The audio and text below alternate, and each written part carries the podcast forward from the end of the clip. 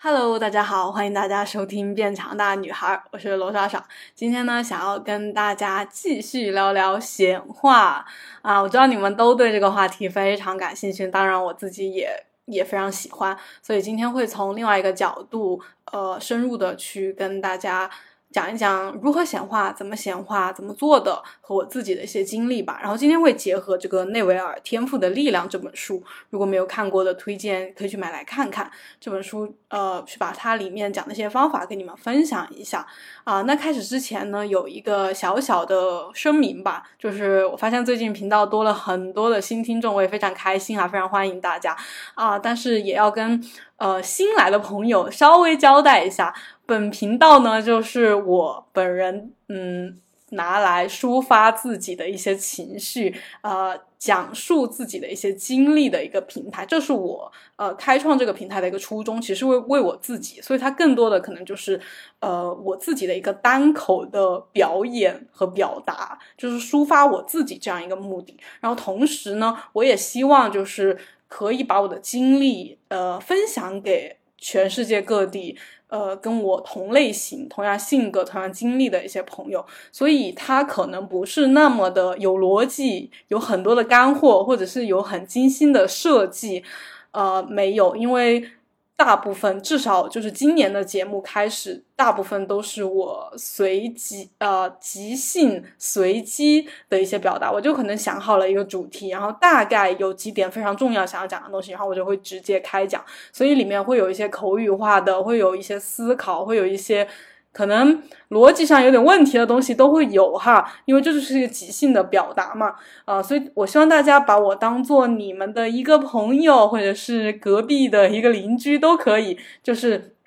听听我最近身边发生了什么事情，然后，然后呢，我自认为我是一个还蛮学习型和呃，嗯，对，就是会去总结复盘自己的一个人，所以说也会有一点小小的。那些可以学习到的一些东西吧，啊，当然，呃，更多的我还是希望大家不用抱着太大的一个期待，就是放松的，然后，嗯，在一些你比较闲暇的时间去听听我这个网上的老朋友啊分享我的生活。当然，我也很希望大家可以在评论啊，或者是给我发邮件啊，分享你们的故事。对，好，那这就是一个小小的交代哈。欢迎各位新朋友，那我们就开始今天的那个主题了。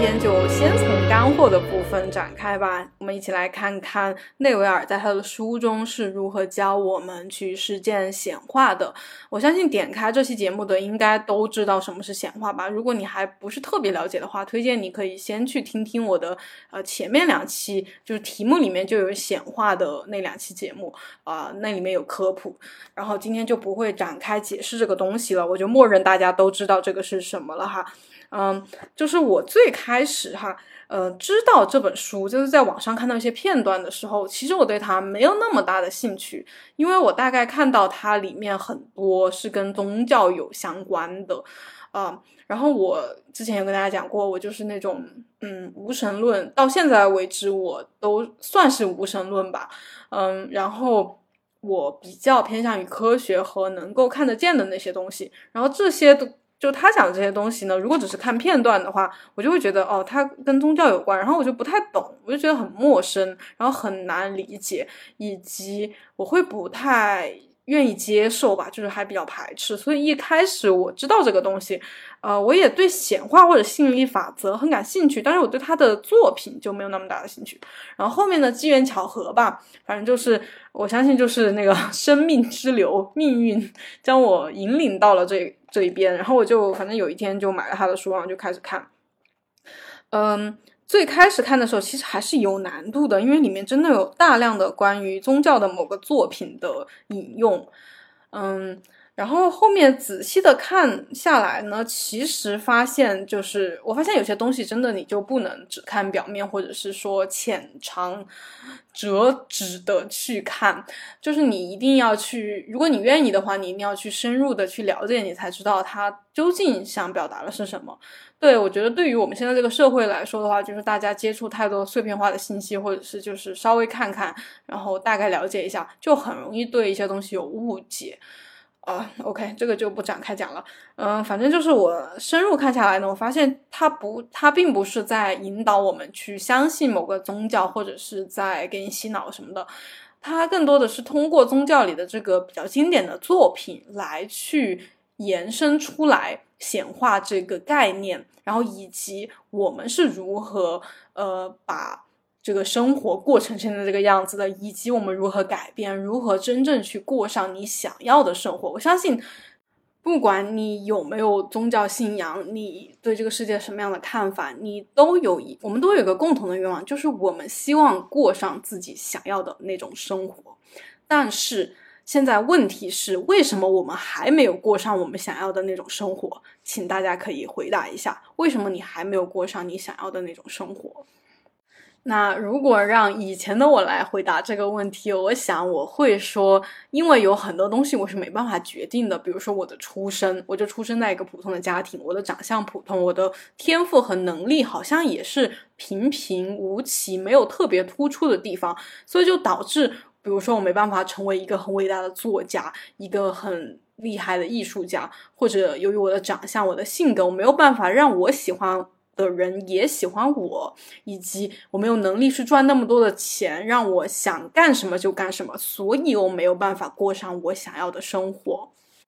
嗯，我相信可能很多人都是类似的想法，就是我们觉得我们很多的东西都是。天生无法去选择的，就是你来到这个世界上，很多东西都是已经设定好了。你的出生、你的长相、你的来自哪个国家，然后你的一些天赋、才能、性格什么的，就是已经设定好，你没办法选择。然后，所以接下来呢，你拿着这些基础设定，你就只能走一些比较局限的路。啊，因为这个世界告诉我们的是，只有有钱的人、有特别天赋的人或者有特殊运气的人，他才可以啊为所欲为，想干什么就干什么，然后做出和别人不一样的一些行为也好或者成就。对，啊，这是因为我们相信，嗯，之前我就讲到过的，我们的很多人的世界观就是物质决定意识嘛，就是先有这个东西，然后才有我们对这个东西的认知，所以我们。人就是我们的意识的能量，或者是我们自我的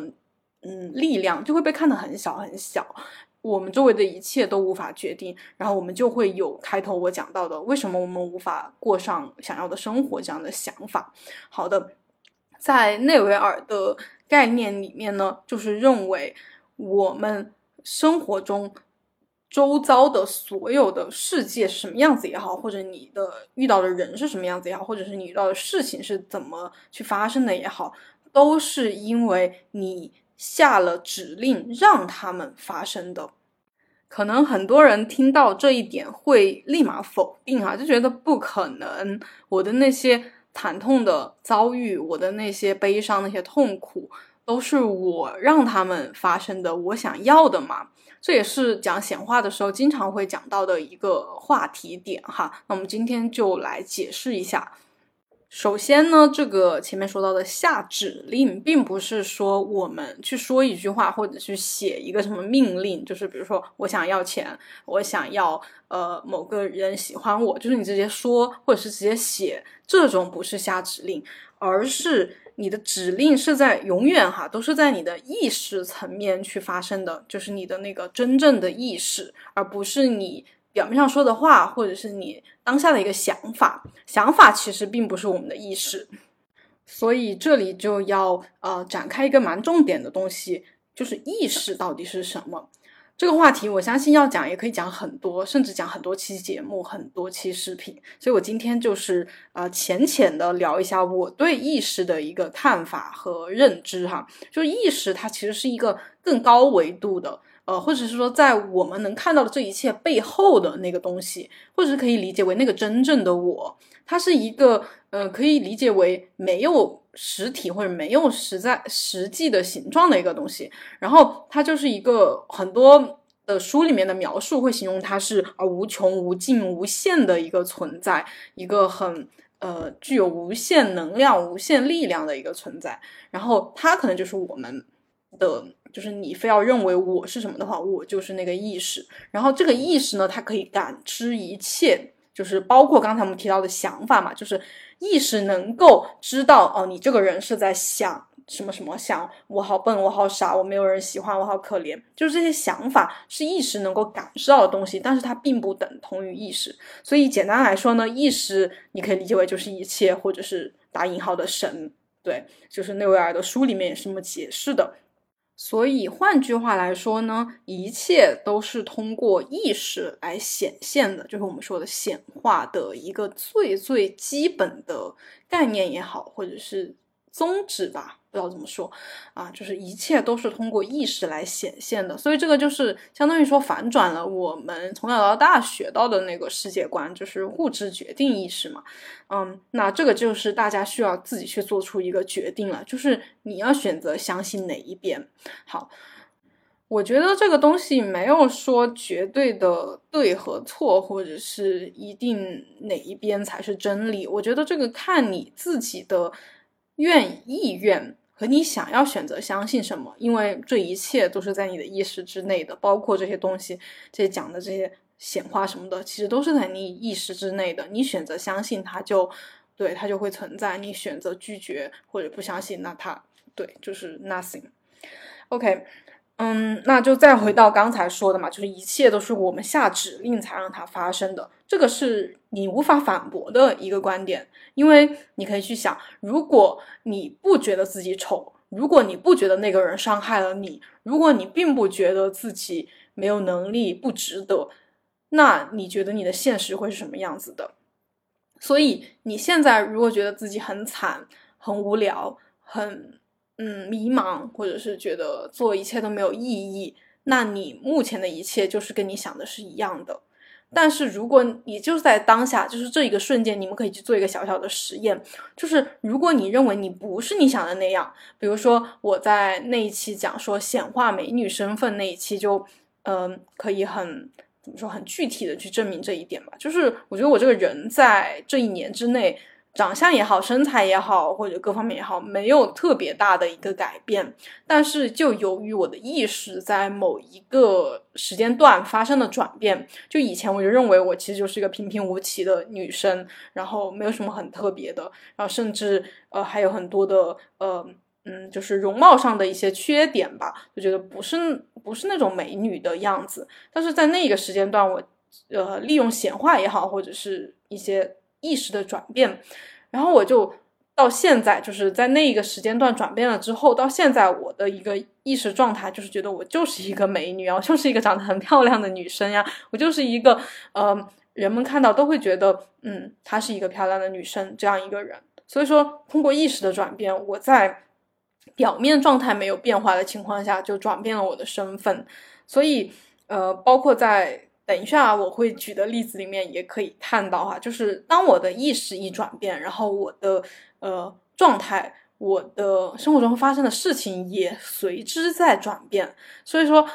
第一，你无法反驳你的生活不是通过你的这个自我意愿而出现的。你可以举任何例子来反驳，就是这个生活不是我的本人意愿。你看可不可以找出来？然后第二呢，就是你可以利用我刚才的那种例子，就是，嗯，就是你之前可能认为啊，物质决定意识，我没有办法改变我的现状，我是我可能就是一个普通家庭、普通女生或者普通的能力。但是你通过其他你都不改变，你只改变你的想法，就我觉得我就是一个超级厉害的呃美少女或者什么的都可以。好，然后你就会发现。这肯定需要一些时间，不是说我今天有了这么个想法，然后明天就就有很巨大的改变，需要一些时间，以及看你的意识的这个坚定程度是否是真正的相信。你不能去欺骗，你不能说嘴上说我相信我是一个美女，但是你深层深层的潜意识还是觉得我就是一个普通女生，那也是不会有改变的。你一定要完全的去说服你的潜意识，这也是在书中会有一些具体的那个呃叫什么方法的哈。呃，等会儿我们应该会讲到，然后，然后你可以通过这一点就证明它其实是对的。就是第一，你无法反驳它是错的；第二，你可以用反，就是可以用实践去证明它是对的。所以这也是我目前就是比较。呃，相信或者是比较愿意去推荐显化这个东西的原因。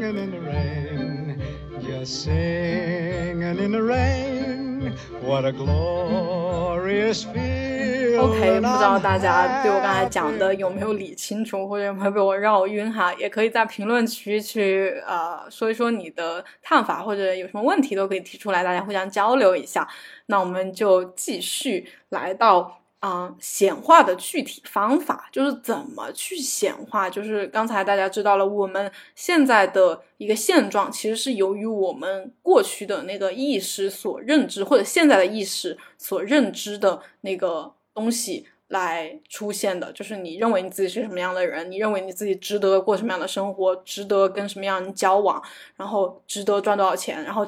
所有这一切。的意识构成了你现在的生活，然后我们要改变，我们怎么去做呢？这里先要啊分享一个小故事，这个故事也是我刚才说的一个很有名的作品里面的一个故事。那这里我就稍微用好懂一点的语言就来讲哈，就是大家如果感兴趣，可以去看一下它的原作是怎么去分享的。嗯，这里就讲了一个故事，说呃。我会隐去很多宗教的色彩了，所以说就讲成一个普通故事的样子，但是会保证还原这个故事所需要表达的一个意思，就是说有一个嗯盲人父亲，就是他看不见，嗯，然后他有两个儿子，一个是大儿子，一个是小儿子，然后大儿子呢就是皮呃皮肤很粗糙，然后有很多毛的那么一个状态，然后呢这一天呢父亲这个。呃，盲盲人父亲呢，他就需要把他的，相当于说把他的所有东西吧，或者是所有的衣钵这些，呃，事业啊什么的，家里的东西啊，都呃传给那个大儿子，就是大儿子可以继承，然后小儿子就啥也没有啊。所以这一天呢，就是嗯，趁那个大儿子出去打猎的时候，小儿子呢，他就捉了一只羊，他把那个羊皮毛就披在自己身上。然后呢，他就去接近自己的父亲，让父亲让这个眼睛看不见的父亲嘛，就以为是大儿子，因为大儿子就是皮肤很粗糙，有很多毛，然后小儿子是那种比较光滑的，就两个完全就好像不像同一个呃妈生的那种感觉哈。就是，然后那个父亲呢，就因为看不见嘛，所以他只能凭他的那种触感去摸感觉，他就感觉哦，摸起来糙糙的，很多毛，那就是我的大儿子，然后。他就把他的所有东西啊、祝福啊，还有什么家里的这些仆人啊，什么家里的各种东西，全部都呃传给了这个假装成大儿子的小儿子。然后呢，过一会儿大儿子就回来了，但是这一切呢，已经就是已成定局，就是所有东西都传给小儿子，没有办法改变了，就小儿子就成为继承这一切的那个人。然后，当然故事听上去有些许的没有逻辑和荒诞哈，但是大家你们可以把它当做一个童话故事或者是一个什么那种。啊，神话故事之类的来，来来听。然后我们接下来重要的是通过这个故事来理解是什么哈。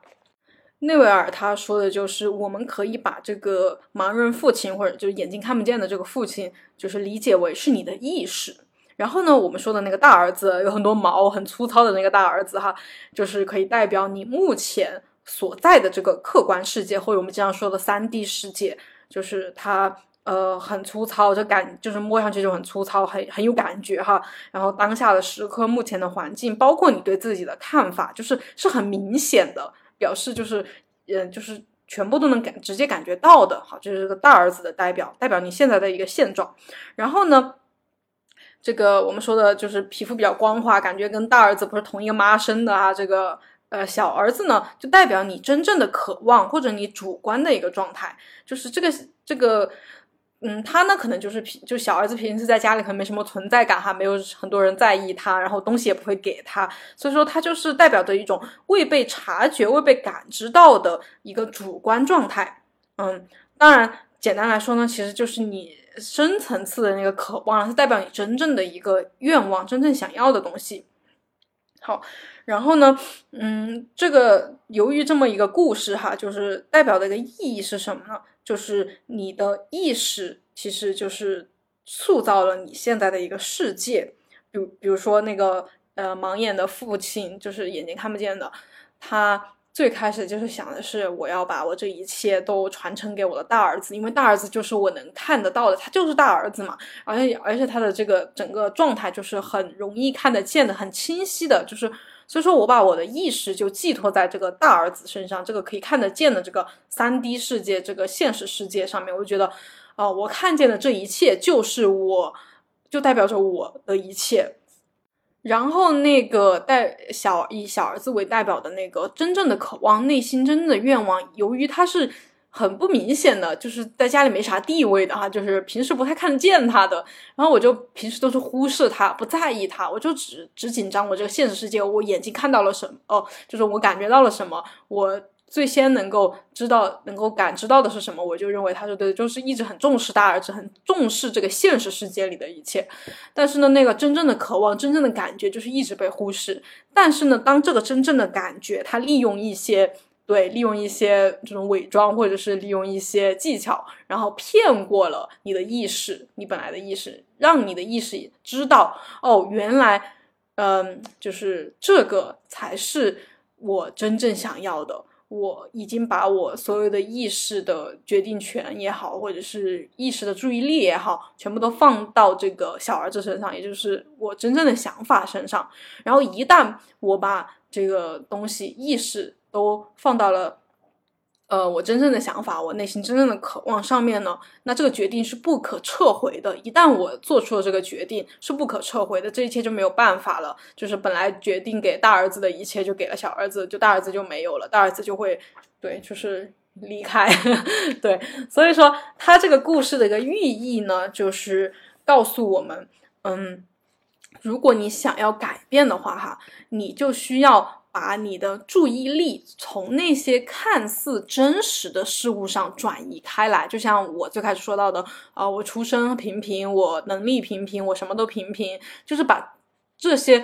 就是你以前就一直觉得我我就是这样嘛，就把你的注意力从这些东西上全部转移开来，然后呢，把它提升到你渴望的那个事物或者是状态或者是什么想象上面，然后。就是不断的重复这个过程，直到和它完全合一。就是你要把你的呃所有的东西都要给那个你真正渴望的东西，然后它才有可能实现。你不能一方面又说，哎呀，为什么我现在还是没有钱，还是没有人喜欢我，还是怎么怎么？然后另外一方面又想说，我好像变得有钱，我好像就是你不能两边都站，你只能决定你到底要站在哪边，你到底要相信现实，还是相信你真正的那个渴望。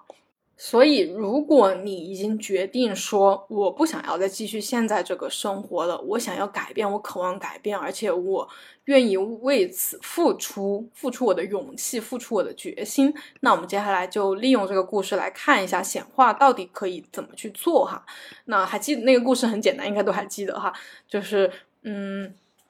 第一步呢，就是先叫你的这个大儿子外出打猎。就是刚才故事不是说大儿子打猎的那个契机，小儿子就偷偷的假装是大儿子嘛。所以说你第一步要让你的大儿子出去打猎的意思是什么呢？就是你可以先让自己平静下来，或者闭上眼睛，把你的注意力从那些具体的事物、那些限制你的东西上转移开来。就是我们很多人很烦，或者是永就是一直活。过着是自己不想过的生活，就是因为你天天想着啊，我就是一个出身平平的人，我失去这份工作，我就我就没法活了，我找不到比这更好的工作了，然后我只能一辈子给别人打工。就是你之前一直都是想着这些逻辑，这些呃现实状态，所以你一直被它限制住。你不可能一边想着啊，我怎么解决我这个能力平平，然后又只能做这份工作这个现状，就不要想这些东西了。这个是无解的。如果你能力平平，你确实就只能干这种工作，这个是对，这个就是合乎逻辑的呀。所以说，你需要把注意力转移开来，就是说让大儿子出去打猎，暂时离开这里，不要不要占据我的意识，不要占据我的注意力。好的，第二步呢，就是有意识的设定一个。啊，自然的、比较逼真的时空，好让你的呃渴望可以实现。这个呢，就是故事当中说的那个小儿子嘛，他要披上一个羊皮有毛的东西，然后让那个呃瞎眼的父亲感觉他是大儿子。所以说，你把这个你之前一直嗯注意力放在的那个现实世界给转移开来呢，你需要一个替代的东西，你不可能直接上。所以说，你需要去想象一个和现实世界比较接近的一个时空状态，然后但是是你喜欢的、你想要的哈。呃，很多，比如说时间空，可以从时间上去想象，也可以从空间上去想象。比如说你，呃。嗯，你如果现在是学生，你想想你毕业之后，你很渴望毕业之后你可以呃有一份自己的收入，然后可以很自由的去支配它，或者怎么怎么的，啊，你去想象一个那样的时间点，还有空间，比如说你喜欢某个国家，你喜欢某某个城市，你就想象你已经在那个城市了，你已经在那个地方的那种感觉，这个想象是非常非常重要的，想象力将是内维尔的作品里面。呃，不是僵尸，就是就是 内维尔的作品里面，呃，会频繁提到的一个东西，就是一定要有想象力。好，这是第二步嘛。然后第三步呢，就是邀请这个小儿子来 代替大儿子，也就是，嗯，其实我觉得最为重要的就是第二步，就是那个想象。当你全部都想象好了，一定要去认真的想象、仔细的想象、反复的想象你渴望的那个状态、那个时空是什么样子的。然后当你想象的比较好了之后，就是。把你渴望的东西朝现实拉近，就是你感觉它就在眼前，它已经实现了，然后去体验你这个愿望成真的喜悦和激动的心情。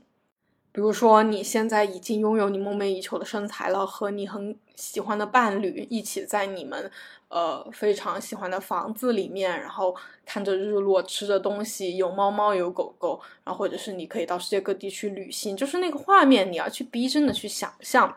好，然后这个时候你可以睁开眼睛。好，这个时候回到了现实，就是现实，就是你目前可能在听我的播客，或者你就是在回那个下班回家的公交车上，并不是你渴望的。呃，那个现实哈，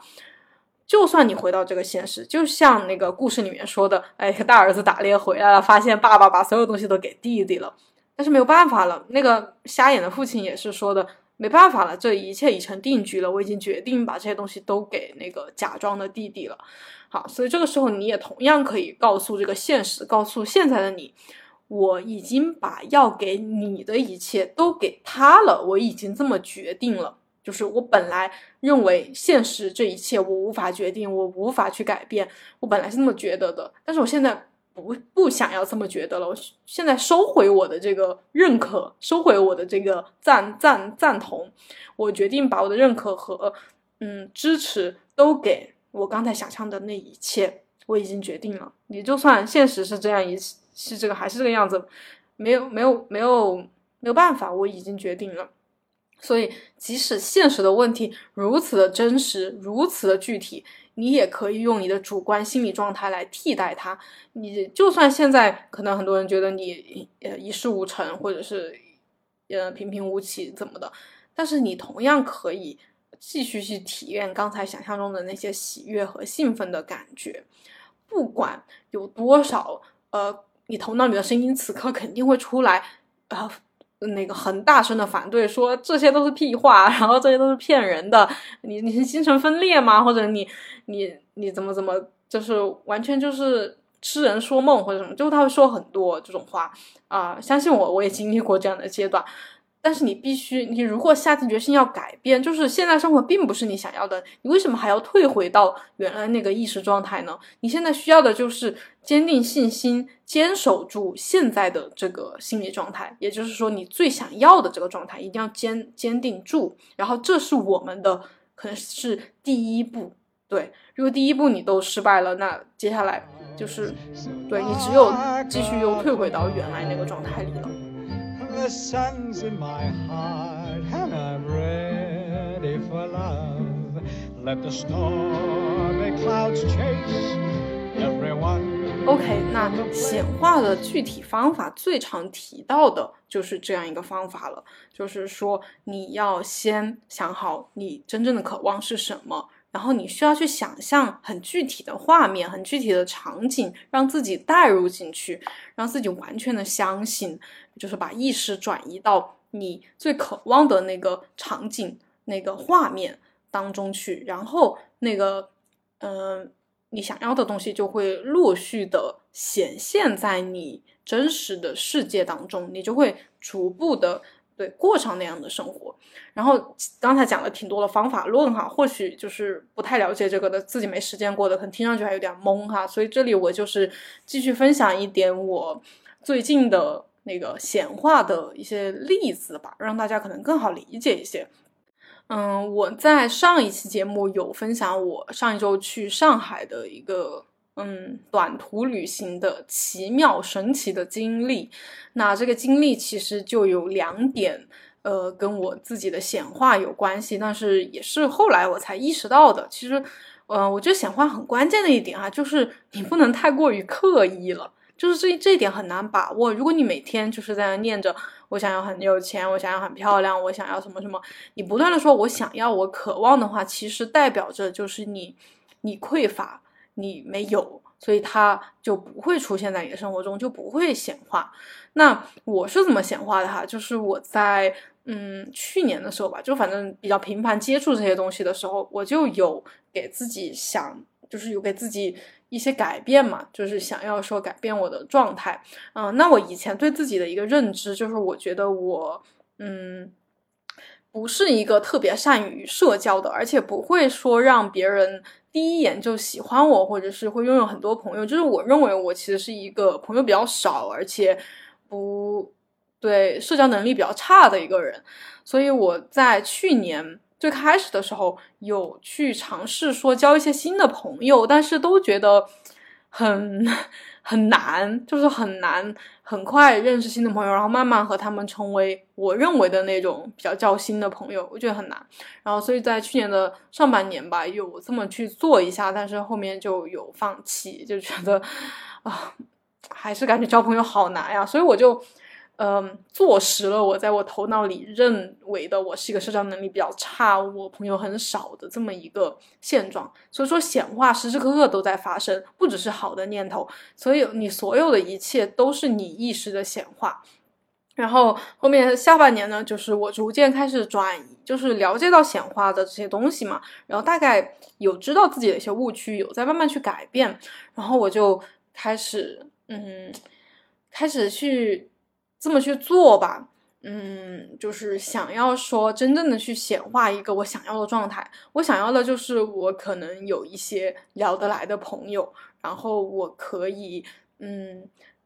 就是不用那么刻意的说去加一些社群啊，去认识一些朋友啊，它就自然而然的。啊，有一些朋友可以跟我交流一下，聊一下天，然后很开心，很轻松，不用很刻意的说，呃，经常要约出来吃饭呀，经常要怎么联联系着呀，就是我觉得希望它是一个轻松和自然发生的一件事情。好的，这是我呃当时一个想象嘛，所以我就在内心有去构建一些画面，就是我可能。呃，偶尔可以和一些朋友，一些真的比较喜欢的朋友，聊得来的朋友，可以一起聊天。然后平时我自己想干什么就可以干什么。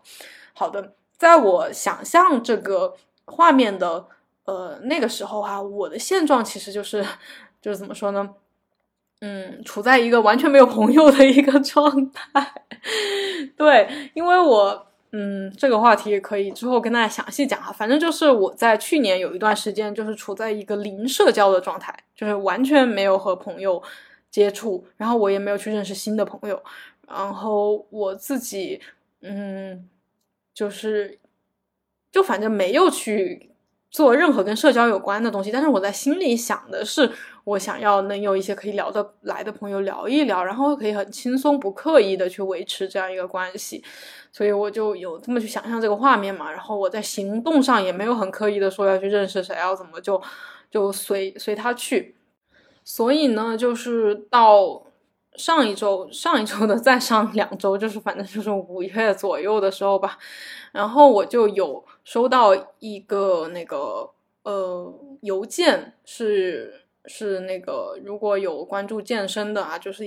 呃，灵魂健身杨老师就是那个博主给我发的一个呃邮件，就是说看我前面几期视频好像是在海南拍的，然后是不是在海，现在是不是在海南？然后他自己最近也有想到海南去的一个想法，然后想跟我交流一下。然后我当时就非常的惊讶，我惊讶的点 在于什么呢？就是第一，呃，我只分享了一两个我在海南玩的视频。就是明显是一个游客的一个状态，然后我也对海南并不是那么的了解，我也没有表达出我对海南很很了解的一个样子，所以我会觉得很奇怪，为什么会想问我这样一个问题？我觉得怎么也是找一个海南本地的或者经常经常去海边玩的这样一个博主吧。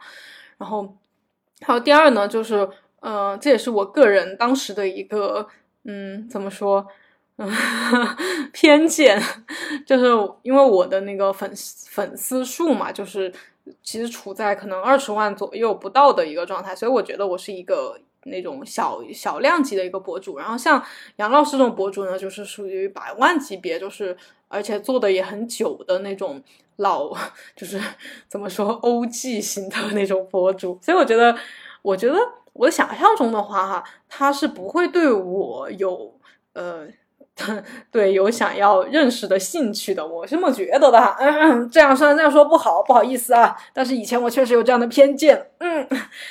啊，到现在现在尽量已经没有了。然后，所以这是我当时很。诧异的两个点嘛，就觉得他为什么会联系我，然后当然当然别人联系我，我肯定就是回复别人，反正就加了呃微信，然后在微信上有稍微聊一下，所以关于海南的话题呢就没有展开的很大，因为我确实对海南这只是一个游客的一个状态，然后呃但是既然已经聊开展展开了聊天，就有。呃，往，因为我们都是之前，我之前都是做健身的内容的，所以有稍微聊一聊这种健身博主的一个现状问题，然后聊一聊呢，就发现，呃，有一些共同的想法，然后他就，我就看他最近有，嗯，发一些那种和其他博主聊天的那种视频嘛，我就想说，呃，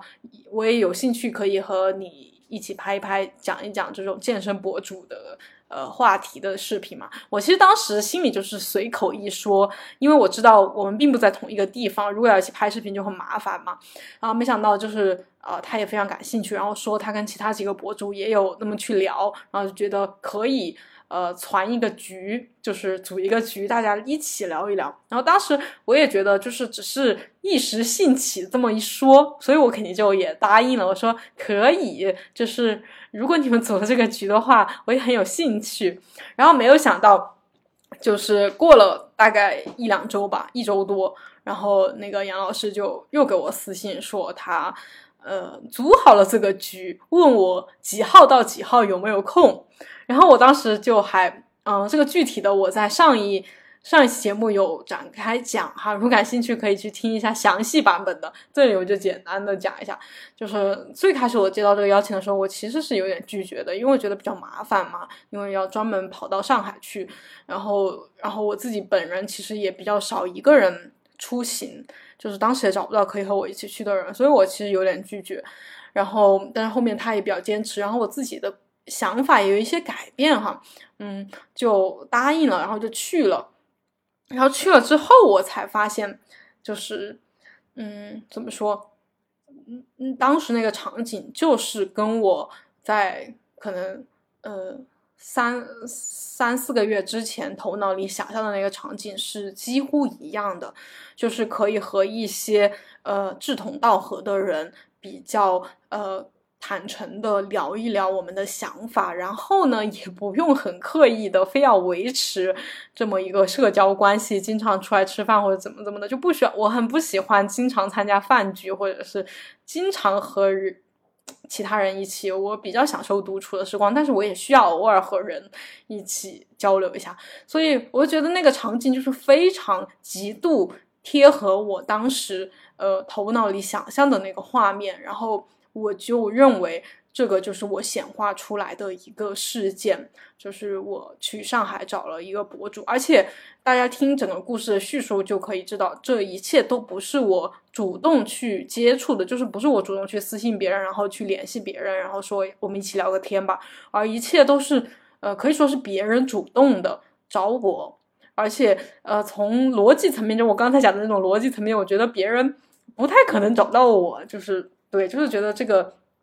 对象也是比较，嗯，比较神奇的，当然也是我比较比较喜欢的了。嗯，因为我想的就是我想要找一些志同道合的人嘛。好的，然后嗯，包括其实去到上海接触到一些新的人，也是我显化出来的，因为。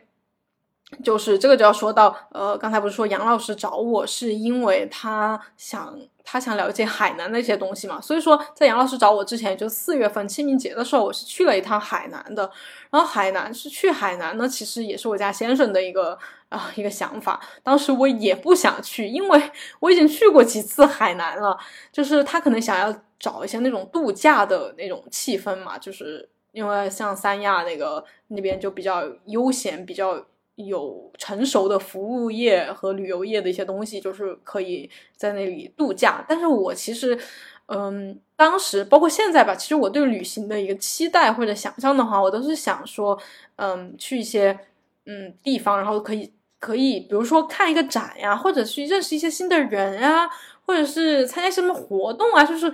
可以，其实我对旅行的一个期待，就不是说一定要去一些呃很享受的地方，或者是一定要去一些没去过的地方，什么很冒险的地方。我不是，我更期待的是说可以和当地的人或者是一些事情有一些连接。所以说，那个海南之行呢，呃，最开始说到的时候我就没有什么兴趣，但是我家先生就坚持嘛，而且对他现在掌握家里的经济大权，我也没有什么决定权。所以这个事件就提醒大家，对经济大权还是很重要的，就经济独立很重要啊。当然，我现在目前也在努力的经济独立了，好，这个是另外的话题了。然后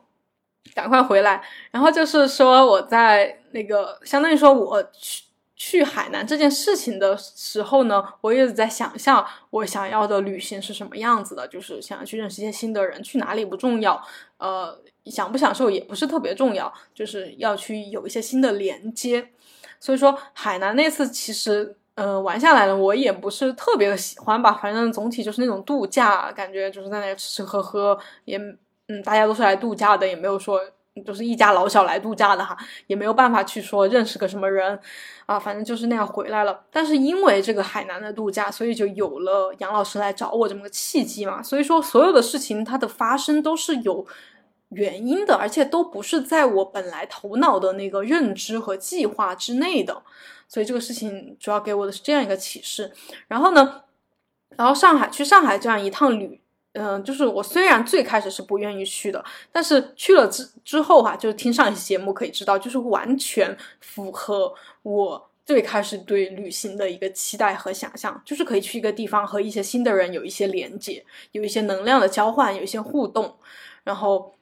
然后我觉得这是第二个显化的事件，虽然说都是在同一个时空当中发生的哈，就是两个显化事件，就是跟大家分享一下。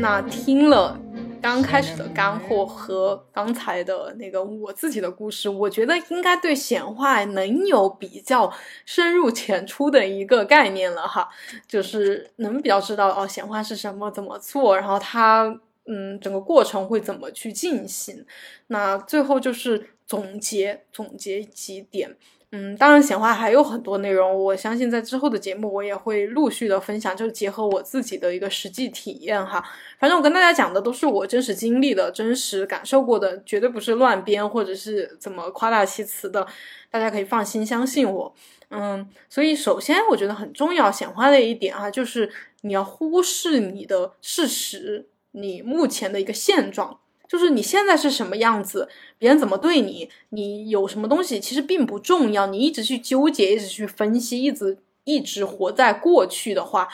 对你呃过上想要的生活其实是没有任何帮助的。对，所以很多人就是，嗯，我经常遇到的一些朋友也好，或者是聊天当中听到的一些故事也好啊，我就发现阻碍大家的，真的就是你自己。因为很多人去讲他们经历的一些事情或者现状，比如说在做一份不喜欢的工作，或者是和一个不太满意的人结了婚，或者什么的哈之类的，或者有人怎么对待他，他们拿那个人无可奈何。然后他们说说说到最后呢，我会给他一些建议，或者周围的人会给他一些呃，你可以可以怎么样？你不要理他就行了呀，你跟他分手就行了呀，你换个工作呀，你去做你想做的事情，就是会给他一些这种建议嘛。然后那个人立马就会反驳说。我没有办法呀，你看，他就会举很多的那个证证明，证明他没有办法。比如说，我现在怎么怎么，呃，你看我这个文凭怎么怎么样啊？你看我，呃，现在多少岁了呀？我如果跟他分手或者我离开这个工作，我就会怎么怎么样啊？然后，呃，我家里又会怎么怎么样啊？然后就很多，就是就是会举很多他为什么会是现在这个样子的一个理由，一个证据，就是说我是没有办法的。你你就算说了那么多的建议，那么多的那个，他们我觉得完，他们完全当耳旁风一样，就是完全都没有认真在听，或者是真心接纳这些建议。他们只是不停的在证明为什么他们就不得不过这样的生活。他们过现在这个生活是有理有据的，是呃是非常呃充分的，就是理据非常充分，要过现在这个生活。所以说。我感觉哈，呃，很多来去抱怨自己的生活，或者是感觉想要寻求帮助的人哈，都不是真心想要寻求帮助的，好像就只是想要，呃，嗯，诉说一下，或者是找一个倾听者，然后听他抱怨一通，然后听他，嗯，给他一个，而且他还要说服对方说他接下来还是会继续过这样的生活，因为什么什么什么什么，就是，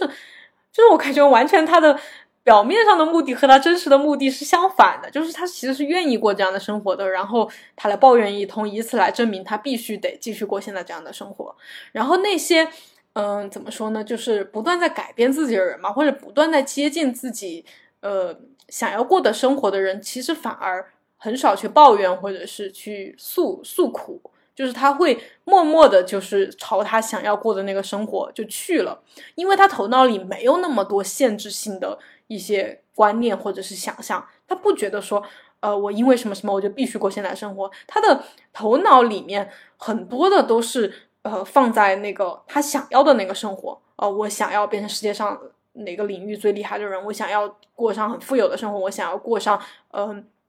那个很美满的那种。呃，家庭生活就是他不管怎么样的想象，他都会逐步往那边走。所以说，大家如果去看一些那些成功的人、厉害的人的自传或者是一些视频，自己讲自己的经历，你会发现他们所有人都是显化人，他们都是显化大师。他们可能不知道显化，或者是不了解显化，但是他们都是在做同样一个就是显化讲的这个道理的这件事情。所以说，我不觉得显化就是说世界上唯一的真理，或者是说，呃，它就是最最对的那件事情。但是，我觉得所有想要过上自己想要的生活的人，他们做的都是同一个同，嗯，就是他们都是同一条思路。然后这条思路就是跟显化讲的是一样的。对你也可以用其他的一些你自己发明的理论，或者我未来也可能发明我自己的理论吧，就是。去讲这件事情，但是我觉得所有的万变不离其宗，对，嗯，那就今天想要分享的所有内容就是这样了。这里插播一小则广告，就是我最近也是正在决定，因为《天赋力量》这本书我已经读过两三遍了，然后我决定呃认真的把它，相当于说做一个解析吧，就有点像大家以前看的那种什么数学、语文的那种那种课后辅导的那种那种书。那种书或者是教材，就是会把它嗯重要的章节一节一节的拿来解析，然后拿来分析，类似今天这样，当然肯定是以更加呃清晰和有逻辑的呈现方式哈。就是会在我的知识星球里面，嗯，一张一张的去分享。然后大家如果感兴趣的话，可以加入我的这个付费的社群。当当然没关系，如果你呃暂时还不想付费的话，你可以继续收听我的节目或者关注我的小红书啊、微博啊。我平时也会分享一些啊有趣的动态、有意思的一些观点。对，那今天先这样啦，我们下期再见，拜拜。